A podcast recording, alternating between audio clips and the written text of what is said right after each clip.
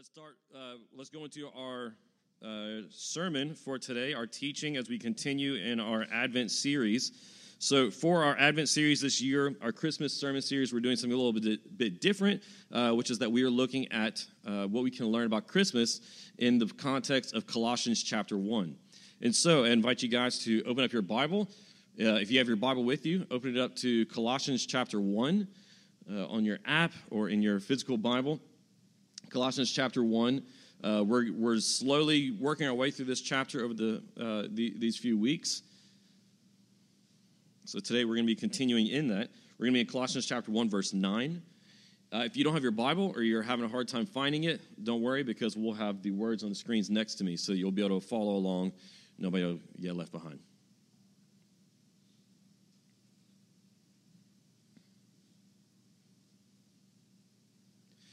So, once again, we are in Colossians chapter 1, starting in verse 9 as we continue in our Advent series. If we're all there and ready, I'm going to go ahead and start reading. We're going to be looking at 9 through 14 today. So, in Colossians chapter 1, verse 9, it says, For this reason also, since the day we heard this, we haven't stopped praying for you. We are asking that you may be filled with the knowledge of his will, in all wisdom and spiritual understanding so that you may walk worthy of the Lord, fully pleasing to him, bearing fruit in every good work, and growing in the knowledge of God, being strengthened with all power according to his glorious might, so that you may have great endurance and patience, joyfully giving thanks to the Father, who has enabled you uh, to share in the saints' inheritance in the light. He has rescued us from the domain of darkness and transferred us into the kingdom of the Son he loves. In him we have redemption, the forgiveness of sins. So, back in 1914, on June 28th of 1914, there was this parade going through a small town in the nation of Bosnia. It was a parade that was at the very center of it, uh, the coming uh, new emperor of the uh, Austrian Empire, who was Archduke uh, Franz Ferdinand. Franz Ferdinand was riding through this parade in this small town in Bosnia, and as he was riding through on this parade, uh, there was a Serbian assassin who was hiding up on the uh, well, there were multiple assassins, but one of them was there, and they had tried to take uh, take uh, an assassination attempt. One of them failed. The uh, parade route tried to escape, but then finally a Serbian nationalist had caught them and assassinated the Archduke Franz Ferdinand and his wife. Now, that might sound to you somewhat familiar if you remember uh, hearing about Franz Ferdinand in your history class. But other than that, it's really just kind of, it's like interesting. Okay, so that happened, and you know, I'm sure it was shocking at the time. But other than it just being a kind of basic historical fact, it doesn't seem all that important, right? It doesn't seem all that important unless you remember, and some of you history buffs might remember, unless you remember what this event, the assassination of this uh, of this emperor, you know, who was going to be over a fairly small empire at the time, um, unless you remember what that event meant in the context of history. Because what happened in that event, in the assassination of this guy who really in of himself wasn't all that important in the world at the time, the assassination of this guy was like uh, a domino that was tipped over and was a catalyst to all these other dominoes that then got tipped over, which led to the start of World War One. World War I was started with this little event, right? This, this, event, which really seemingly it wouldn't have been a huge deal in the context of history. Uh, other tragic events and assassinations had happened like that throughout all of human history. So this would have been just another one of those. But like I said, whenever you look at the context of this event, that what this uh, what this assassination meant what happened here in this small Bosnian town led to a war that took millions of lives that involved nations all the way from the United States wrapped around the globe to Japan and a dozen uh, or more nations in between, all at war with one another. The, the very first time that we see modern warfare being used in trench warfare and the horrors that came along with all of this right? So that huge event which we know oh that meant a lot. That was important. Uh, it, it, it, was, it was a big thing in world history was all started with this little small assassination, which, like I said, in and of itself doesn't seem all that important or big of a deal until we place it in its historical context. Now, there's a lot of things that happen in history that are like that. That in and of themselves, they might seem interesting, but not all that big of a deal until we place them in their historical context and see what, what came out of these little events, right? Like a, a, a, uh, a college student working in his garage on a computer for, for hours and hours and hours, which then led to the creation of the Microsoft company right? All these different things like that. And similarly, if we look at Christmas and we just look at the bare facts of it, we look, okay, so there was uh, Jesus who uh, was born by the Virgin Mary, even if you accept all the facts of it. There's Jesus, and he was eventually became, you know, he was the Messiah for the Jews, the Christ, and he died on the cross and so on. Like you look at this event of Christmas, and you might say to yourself, yeah, it's interesting, but you don't see the, the bigness of it beyond that until you place it in its historical context. And you look at Christmas and you realize, okay, this was God, yes, he was sending his son into the world. That's a big deal. But even bigger than that, he was sending his son into the world so that he might achieve forgiveness for sins. Wow, that's even bigger, right? That's huge. But even bigger than that, what is God doing? What God was doing in Christmas and sending his son to the world as a baby, right, in a manger what God was doing was this was the beginning of the conquest of the kingdom of God over the kingdom of Satan. That is what was happening at Christmas. You see, and so this, this small event, right? This, this poor Jewish family who had nowhere to go but other, other than there was no place for them to stay. Uh, this baby was born in a manger. That small, seemingly insignificant event was where, if we place it in, its, in its historical context, we see was the initiation of the kingdom of God making its way onto this earth. The beginning of the conquest of God, the king, over the kingdom of Satan, over the kingdom of sin, over the dominion of darkness, and so on. This is what God was doing in Christmas. Whenever we celebrate Christmas, this is what we are celebrating. And so you see, it becomes so much bigger, so much more important, so much more life changing, even to understand that this is what we are celebrating more than just uh, family get togethers, good food, the music, the movies, all these things, which I love. I love all of it.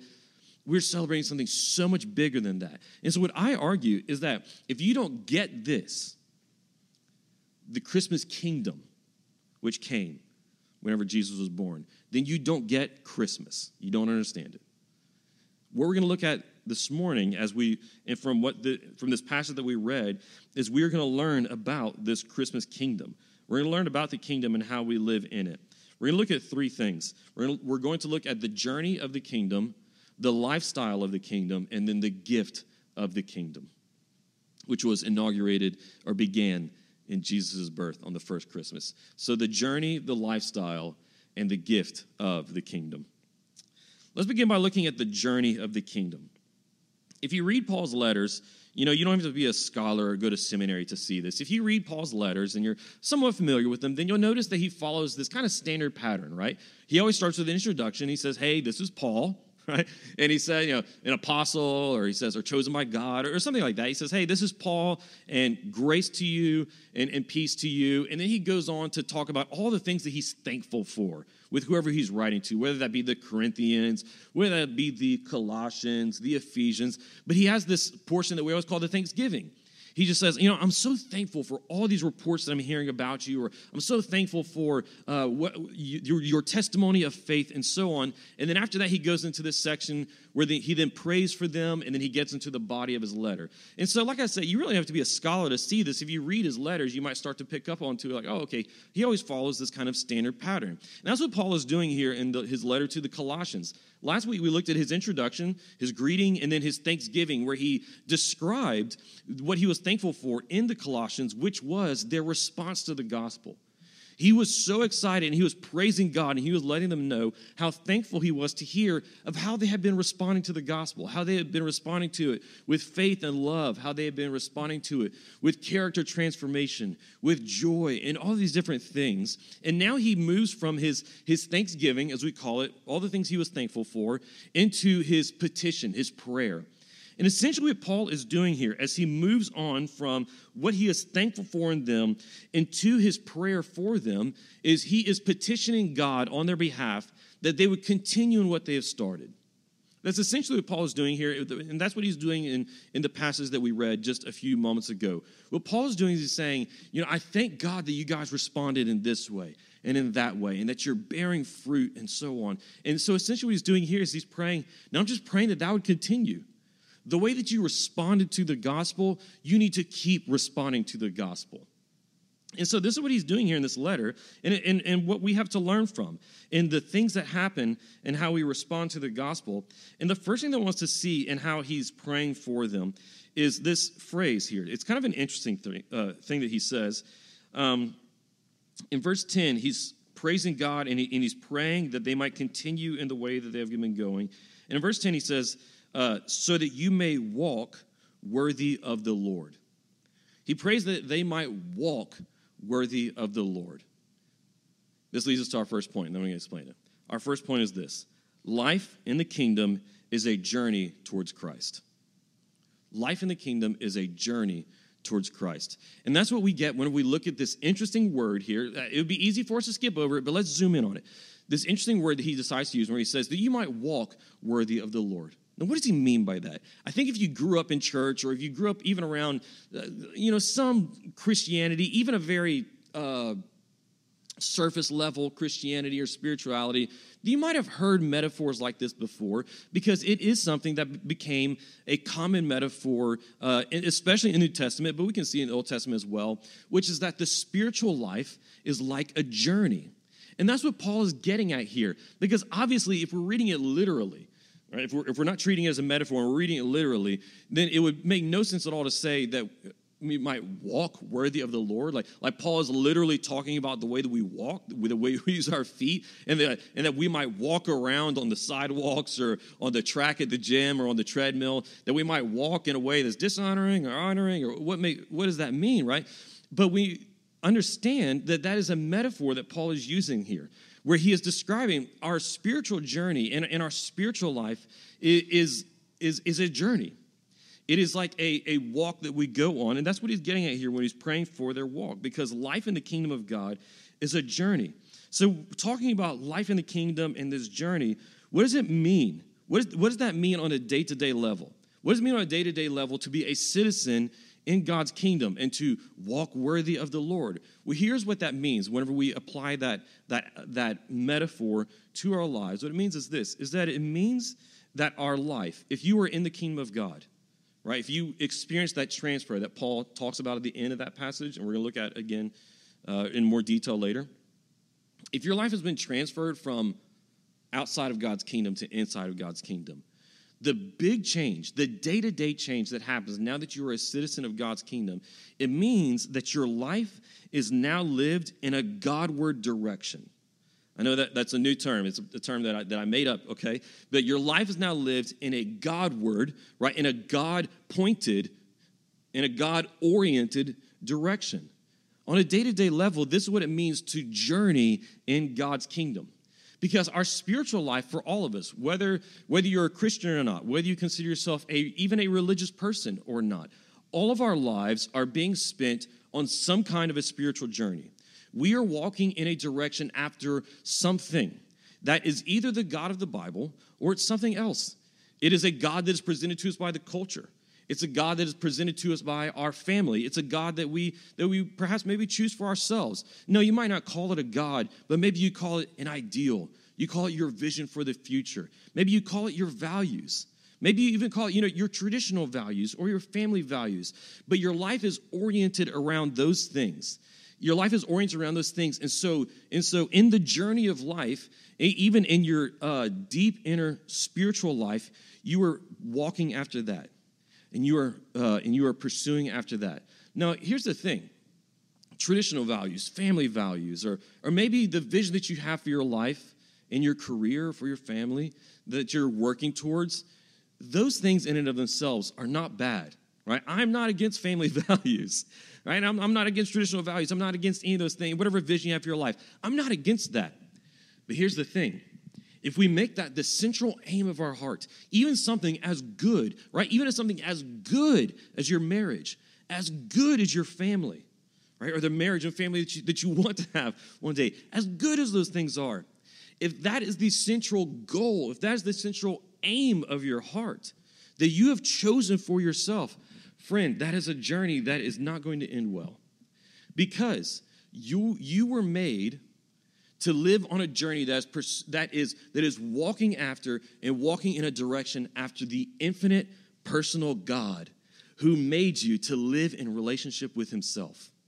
That is what your heart was made for. That's what it was designed for. That's, that is the fuel that the engine of your heart was meant to run on. This infinite God who created you to live in relationship with Himself. And so here's the thing if we place our spouse, if we place our children, even, like I said, as good as those things are, right? There's not many things that surpass the blessings of, of a family. If we place even our career ambitions, if we place our, our, our uh, social ambitions in that spot where God was meant to be for our hearts, and then we try to start sucking out of those things what our heart was meant to run on, which was the infinite God, out of things which are not infinite, out of people who are not God, they're people, right? They're, they're weak, they're broken, they're, they're messed up, they fail, they're dumb, just like me and you. right? If you try to get all that that you were made for out of those people, out of these relationships, you know what you're going to do? You're going to turn your God into a devil. You're going to turn something that was meant to be a blessing to you into bondage to you because you're taking that good thing and you are trying to get something out of it and use it for something that it was never made for and that you were never made to get out of it. Your life must be lived in a Godward direction. And then all of those other things, the family, your, you, the career that God has called you to that you are in, and, and, and your neighborhood, and everything else, you live in that Godward direction, and then all those other things are then allowed to fall into place. They're no longer what you're looking toward, looking for to satisfy your soul to sit in that seat of the infinite personality who is God that you're made for. Now, instead, that they are not, since they are not there, they are free to be the blessings that they were meant to be in your life and not your God.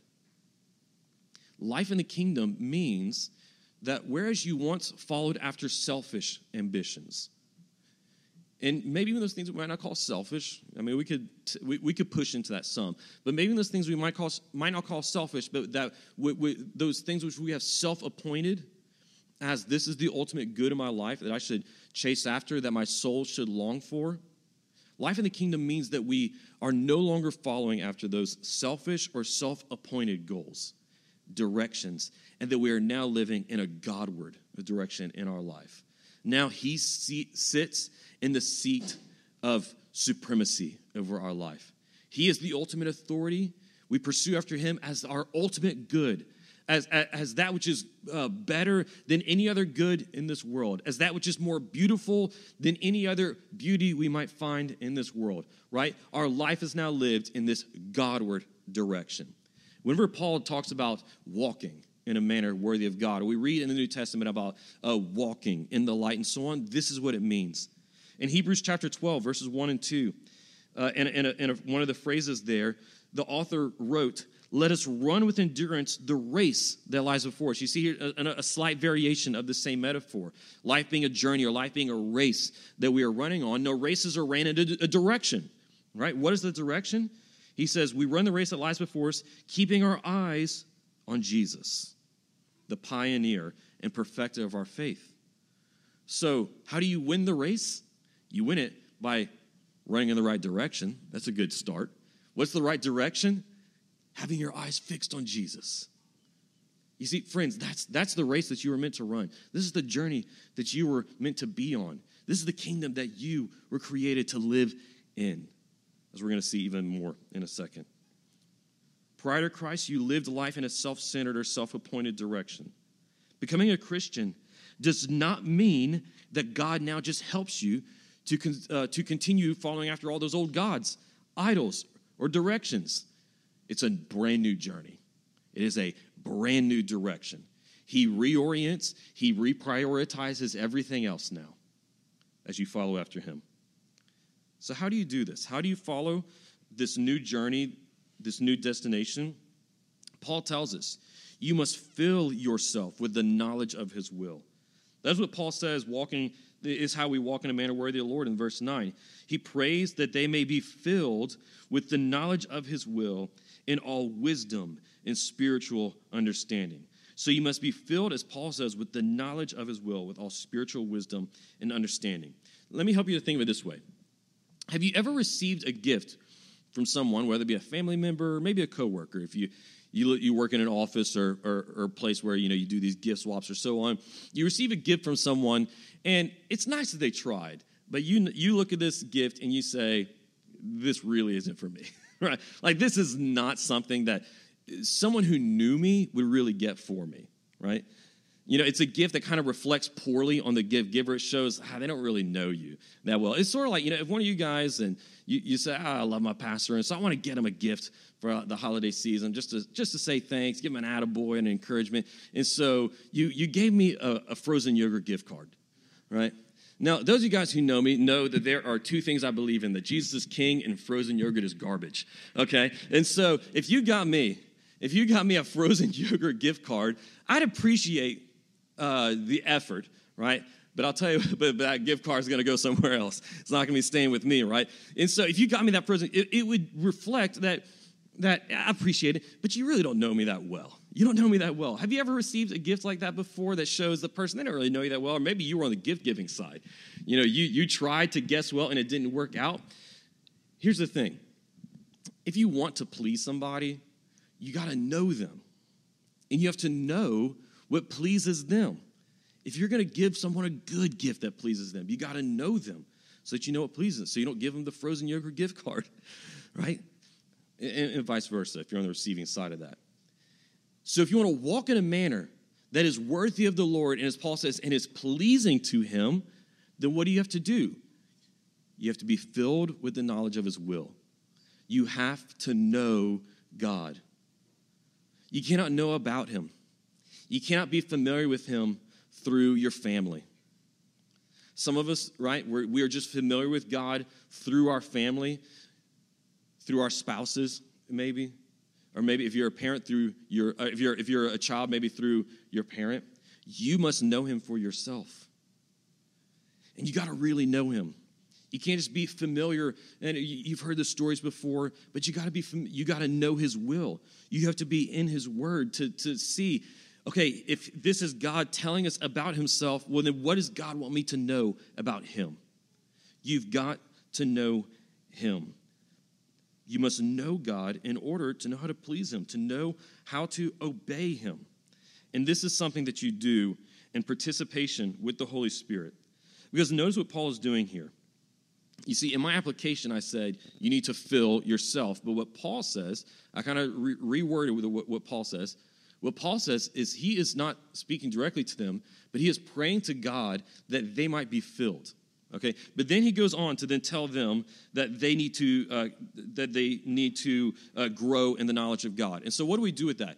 In one sense, he says, "Father, fill them with the knowledge of Your will," and then he says to them, "You guys need to grow in the knowledge of His will." What does that mean when we take those two phrases together? It means that this is something that we do in participation with God's Spirit with the Holy Spirit. This is something that we do with Him. And so, what that means is, is that, you know, a lot of you guys have a desire for knowledge. And I love that. And that, and that resonates with me. And maybe it's, it's one of the things that you attracted here to this church because you saw that I'm somebody like that too. But you can't just read theology books, you can't just listen to great sermons on YouTube, right? Even if you go and read the Word, but you do not read the Bible uh, in an effort to grow closer to the person of God. And, and you read His Word uh, as, and, and, pray along as you read it, trying to grow, closer to Him, but instead to just fill yourself up with intellectual knowledge, then that's not the same thing as know, truly knowing His will, as Paul talks about here. Because what does Paul say? He says he prays that they would be filled with God's Spirit, because it must be done with God's Spirit. He prays that they be filled with God's Spirit so they might be filled with, what does he say? He says, with all wisdom and understanding. It's pretty interesting that Paul uses those, that, that phrase, that he says, with all wisdom and understanding. What scholars point out to us is that with all wisdom and understanding, this is a phrase that we see a couple times in Scripture. You know where else we see it? We also see it in Aristotle's book on ethics. Uh, I can't remember how to pronounce it, Nicomachean Ethics, something along those lines. In his Nicomachean Ethics, Aristotle, the ancient Greek philosopher, writes that there are three cardinal virtues. Three cardinal virtues, and two out of the three are, you know what? Wisdom and understanding. What this phrase means, it's a very rich, deep phrase in, in both ancient literature and in scripture, and that is what Paul is using here. What that phrase means is it is a, like I said before, knowledge of Christ, of God's will, and then this, and then of how to live in this world based out of that understanding. That's what uh, Paul is talking about when he says, fill with uh, all wisdom. That's the wisdom of Christ, knowing Christ, knowing God's will, and understanding. Understanding is that how do I live with this wisdom in the world? So, the journey of the kingdom. We live life in a Godward direction, and we do so by being filled with the knowledge of His will and all wisdom and understanding. But the question is, what does this pleasing lifestyle that we have, if we are filled with the knowledge of His will and we're walking on the journey, what does this pleasing lifestyle look like? You see, because the obvious implication of what Paul is getting at here, that if you're filled with the knowledge of his will, that you have all wisdom and understanding, like I already explained, then what does he go on to say? He then goes on to say all these application points. He goes on to say, so you guys need to continue bearing fruit and growing in that knowledge being strengthened and, and, uh, and, and so enduring and having patience. He talks about giving thanks. And so, what the obvious train of thought here is in Paul, which we can see just in this little passage here, is that this knowledge that we grow in, this wisdom that we grow in, once again, it doesn't just stay up here, but that it then leads to change in our life. It leads to change in your life. In other words, intellectual transformation, which comes in the gospel, receive, uh, proceeds and produces behavioral transformation, character transformation, as that seed of the gospel is planted into your heart, and it then it then goes down and it begins to grow and produce life inside of you. Then, then that transformation that happens inside of you then works its way out into making an actual difference in your life. So, if you're on this journey, there's going to be a lifestyle that's going to come along with it. There's going to be fruit. There's going to be evidence in your life that you are walking in that, on that Godward road. And so let's look at these, this lifestyle that Paul describes. This is the second big point. Life in the kingdom is marked by bearing, enduring, and giving. This is not comprehensive. We've got the Bible for the comprehensive description. Okay, we got the whole New Testament for the comprehensive description. Here's just a few points that Paul gives us in Colossians 1 9 through 14. Okay, so this isn't everything, but these are some good ones for us for today. Life in the kingdom is marked by bearing, enduring, and giving. Let's look at each one of these three. What do they mean? Bearing and growing. Paul says this uh, that you may walk in a manner worthy of the Lord, fully pleasing to Him, bearing fruit in every good work, and growing in the knowledge of God. What he's getting at here, this is really incredible. Whenever Paul uses this language of bearing fruit and of growing, this, that phrase might sound kind of similar to you if you're really familiar with your Bible. And scholars point out that what he is doing is he is intentionally picking up on some terminology which is connected to, can anybody guess it? The creation story. In the creation story, whenever God creates the world, he fills it with life and then he fills it with people. There is this mandate to his people to what? Bear fruit and cultivate right? To bear fruit and grow that fruit in the world. Scott, what scholars point out here is that Paul is intentionally trying to use some key words to uh, bring back in his, in his hearers' minds or to bring back into our minds that mandate and that language, which goes all the way back to the beginning of time, to the creation story what God is doing whenever he, uh, he sends forth the gospel and He calls a people unto Himself, and then we respond to that gospel. And a part of our response is that at the beginning, and then as we grow, we will continue bearing fruit in our lives, which is what I said before that visible evidence. What Paul says here the fruit of good works of all the good works that we can possibly do, right? And we continue to grow in all these ways. What we are doing is this God is recreating a people to fulfill his first purpose in creation before sin corrupted the world.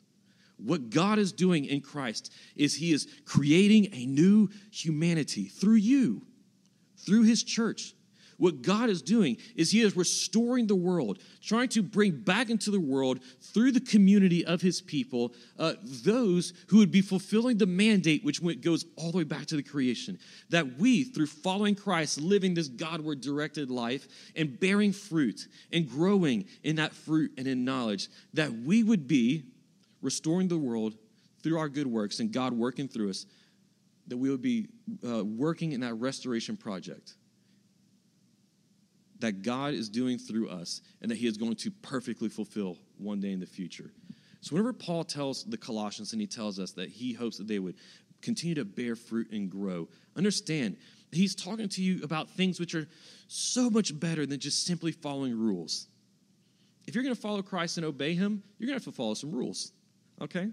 So, I'm not saying that you're not going to, but it's so much better than, oh, I just I was given these rules and so I gotta follow them. Understand, no, no, no. We, we, we follow his commandment, we obey his commandments, we obey his law, but we do so because this is the blueprint for how we join God in his work to renew and restore the creation. Bearing and growing. That's the one of the life, the, the first marks of the lifestyle in the kingdom. Bearing fruit and good works and growing in knowledge. But then he also talks about enduring. He prays that they would, uh, through being strengthened with all power, that word power there in the Greek is dynamis, which is the word from which we get our word dynamite. Right, so this is this is a volatile, explosive. This is real power that he is talking about here.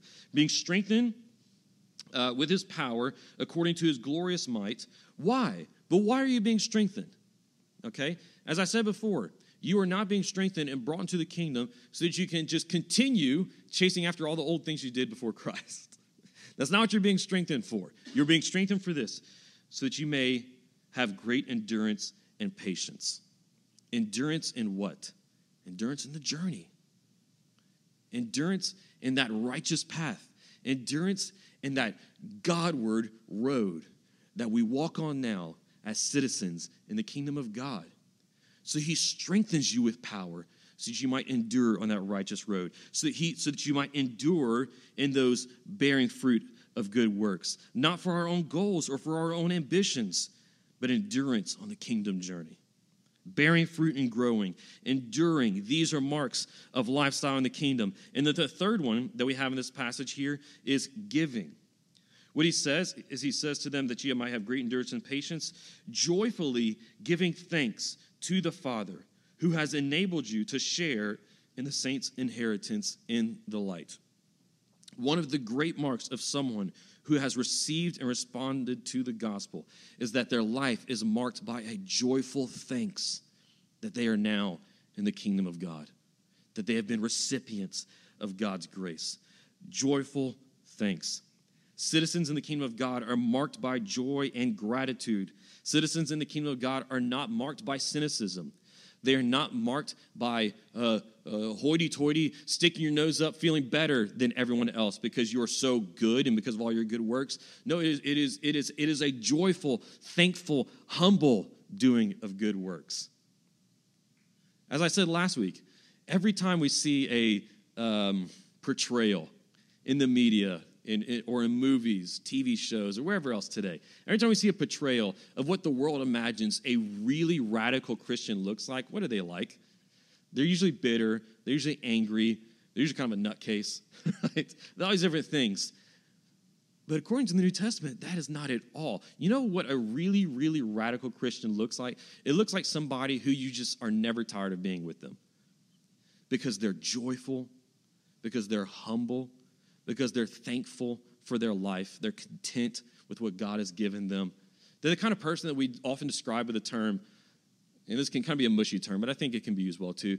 We're the kind of person we often describe as a life giving person, right? Because that joy that's inside them is just flowing outward, and, and man, it kind of helps you too. A really radical Christian, that's what they are like, marked by joy and gratitude. And so, let me ask you this Does your life abound with these marks of the kingdom lifestyle? Does your life abound with these marks of the kingdom lifestyle? Let me try to help you think through this, give you some tests by helping you to see what is the opposite. If your life instead is marked by frustration,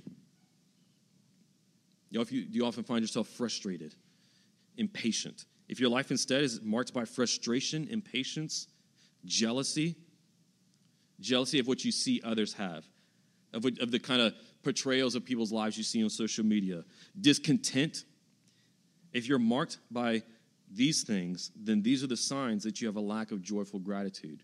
Because the antidote to that discontentment, to that jealousy, is to instead look at your inheritance, as Paul describes it here. Look at what God has given you along with all the rest of the saints. And to be grateful for those things. And then to be grateful for the icing on the cake, right? He hasn't just given me the kingdom, but He's given me this too. You know, He's given me my family, or He's given me these friends, or He's given me this opportunity to do this job, or He's given me this and that, right? Gratitude for what God has given you. So is your life marked by frustration, jealousy, discontentment, or is it marked by that joyful gratitude? Let's keep working our way up. Is your marked is your life marked by indulgence in sin? Indulgence in sin is it marked by hiding your life from leadership? Hiding your life from the leadership in your church, the leadership in your D group, the leadership in, in your team that you might be a part of, or if you're involved in a campus ministry. Hiding your life from them because you don't really want it to be seen and subjected to that, that person of authority who has been called by God to uh, tell you, to, to call you and proclaim to you to repent from your sin, right? And then walk in obedience. Have you been hiding your life from that kind of accountability? Have you been hiding your life from that kind of uh, godly leadership? Have you been experiencing a lack of discipline in your life? Maybe it's not that you're indulging in gross sin. Maybe it's that uh, not that you're necessarily hiding anything from someone, but then at the same time, you know, you're not you're not really steady on the road either. Steady in the spiritual journey. Is your life marked by any of these things? These things are the opposite of endurance. Endurance is discipline on the road. It doesn't mean perfection. It doesn't mean perfection. None of us are perfect. I am far, far from perfect. But it means the discipline that when you fail, you get back up on the road. Whenever you, whenever you wander off the righteous pathway, and God, He convicts you, or a friend or a leader points it out to you, it means you have the discipline to repent and get back on, right? Lastly, fruitlessness. Fruitlessness is the opposite of bearing fruit, obviously. You, is your life marked by fruitlessness or is it marked by bearing fruit? You know, my favorite, my all time favorite Christmas movie, I love a lot of them, but my all time favorite one uh, is the classic It's a Wonderful Life. And the, in the movie It's a Wonderful Life, George Bailey comes to this place where he's ready to just throw it all away. He climbs up to the top of a bridge because he's going to jump off because he has been just going through so much adversity. He's been going through so much uh, opposition. He feels like his dreams over the course of his lifetime has been crushed because he keeps choosing his town and his family and all these other things over his own dreams, his own pursuits. He's got nothing to show for it. And so he's just ready to end it all. And so this angel who's trying to earn his wings, if you've seen the movie before, this angel who's trying to earn his wings has to go and stop him. Right? He's got to go and stop him. And what he does is this he says, George, he says, I want you to look at what life would be like in Bedford Falls if you weren't here. And so he starts to show him all the, all the different ways that that town would be different, that his family would be, his family would be so different. You know, the random uh, shopkeeper that he worked for, his life would be so different. The whole town would be different in all these different ways because without him and without all the times that he had chosen what he was called to in his life over his own dreams and ambitions, and he had stayed faithful to those things, and he had sacrificed, it had brought about all this fruit in his world. In other words, it had brought about a real difference in the world around him. And my goal in life, and the reason that's one of my favorites, is because I want to be able to look around and say, I have actually borne fruit. If you looked at your life and you your presence from your home, from your church, from your job, from your neighborhood, if your presence from all these places was just plucked today, would it make a difference? Would it make a difference? Or would everyone just go on as normal because you haven't been producing any fruit? You see, I'm not saying that we're all going to be George Baileys and have an impact on the entire town.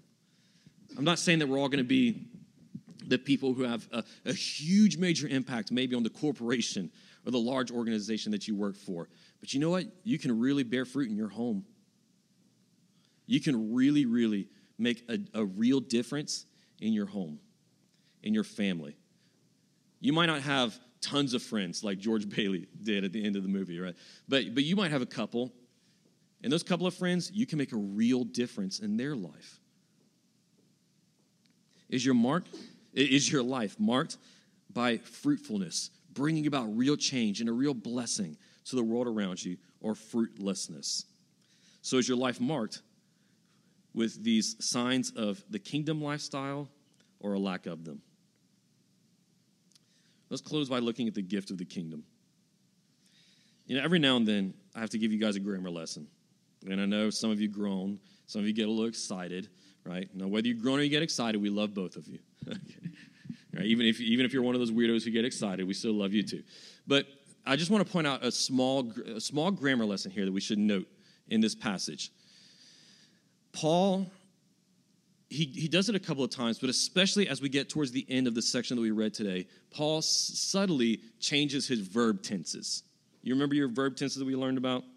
He talks about these things that he's praying would continue in the Colossians' lives, that they would be bearing fruit and that they would be growing and that they would be enduring, as I said before, that they would be giving thanks. These are active tense verbs. These are active tense verbs. These are things that he is calling for, praying for in their lives. But then when we go into verse 12, there's this subtle shift from the active tense, things that they uh, should be doing on their own in their power as much as they can, right? There's this subtle shift then in verse 12 uh, and, and 13 to the passive, where Paul says this giving thanks to the Father who then, now we're now they are, they are the passive, who has enabled you to share in that inheritance.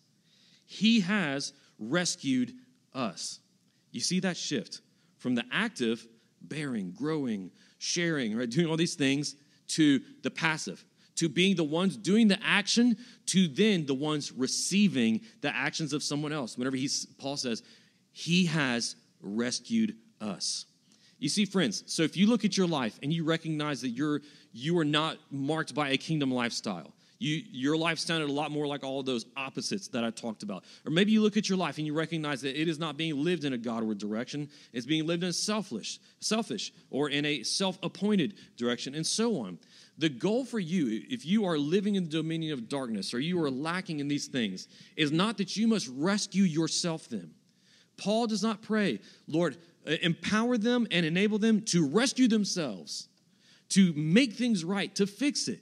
He changes the verbs change. And it's so important that we get this because he then says, He has rescued you. That's the key.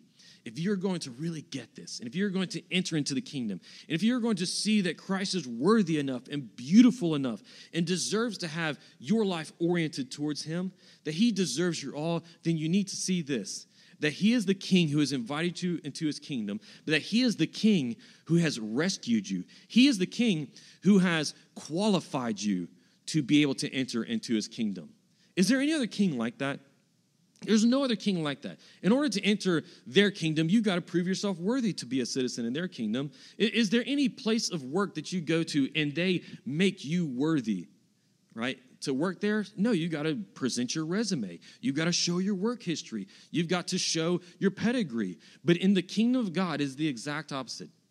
In the kingdom of God, it is not our resume, it is not our good works, but it is the work of Christ on our behalf. It is, it is his power, not ours. It is his goodness and righteousness, not ours, that then qualifies us. You see, here in the CSB that I read, it says that God enabled us to share in the inheritance.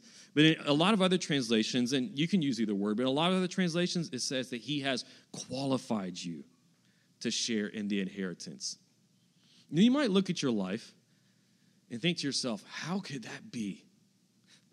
How could that be that I could ever be qualified, right? That I could ever be worthy to even have the chance to try to walk worthy. that I, how could I ever be made worthy of being uh, able to enter into his kingdom? How? It's because the king himself has rescued you out of the dominion of darkness. He has rescued you out of the kingdom of Satan whenever the conquest of the king began at Christmas. How did he do this? He did it by purchasing us from that dominion of darkness. He did it by purchasing us out of slavery to our sins with his own blood. He is the king who shed his own blood, who gave up his own life so that you might receive the blessings of being a citizen in his kingdom. So that you might receive that blessing of sharing in the inheritance of the saints and all, all the good things of God's favor that come along with that. So that you might be able to walk and journey on that Godward road. How is it possible? He purchased your ticket. He purchased your freedom. He qualified you, though you were unworthy in yourself, with his blood. With his blood. This leads us to the last point that we'll close with. The gift of the kingdom is the freedom purchased with the king's blood. That is the gift of the kingdom that we are welcomed into, that we are made, that we are qualified, enabled, that we are rescued out of the dominion of darkness by the, act, the redeeming action of our King. And so we can then experience his restoration in our lives. Let's pray. Father, help us to see the magnitude of how Christmas changes things. Lord, in this season that we celebrate together, in the parties and in the dinners and the, and the music and the uh, time with family, in all these things and in these gifts that we that we soak up and enjoy, Lord, let us not lose sight of of the big big picture of what you did not just in our own personal lives, but what you did cosmically in this world of how you changed history in Christmas, beginning the conquest over the kingdom of Satan, over the kingdom of sin by sending your son in the manger. Lord, so that through his work through the sacrificing of his blood and his blood purchasing us out of that dominion of darkness, transferring us into his kingdom, for washing away our sins, forgive so that we may be forgiven of our sins. Lord, so that we might remember so that through these things you reconciled the world to yourself. God and sinners are reconciled because of Christmas, because of the work of our King. So, Lord, we just ask that you would help us to see the beauty and the wonder of your grace in the gospel so that it might flood into our hearts, that it would transform us, create a new spirit and a new heart within us that desires to please you, that grows in the knowledge of you so that we would know how to walk, so that we would know what it means to live in this Godward directed life, to stay on the righteous path, growing in discipline, growing in good works.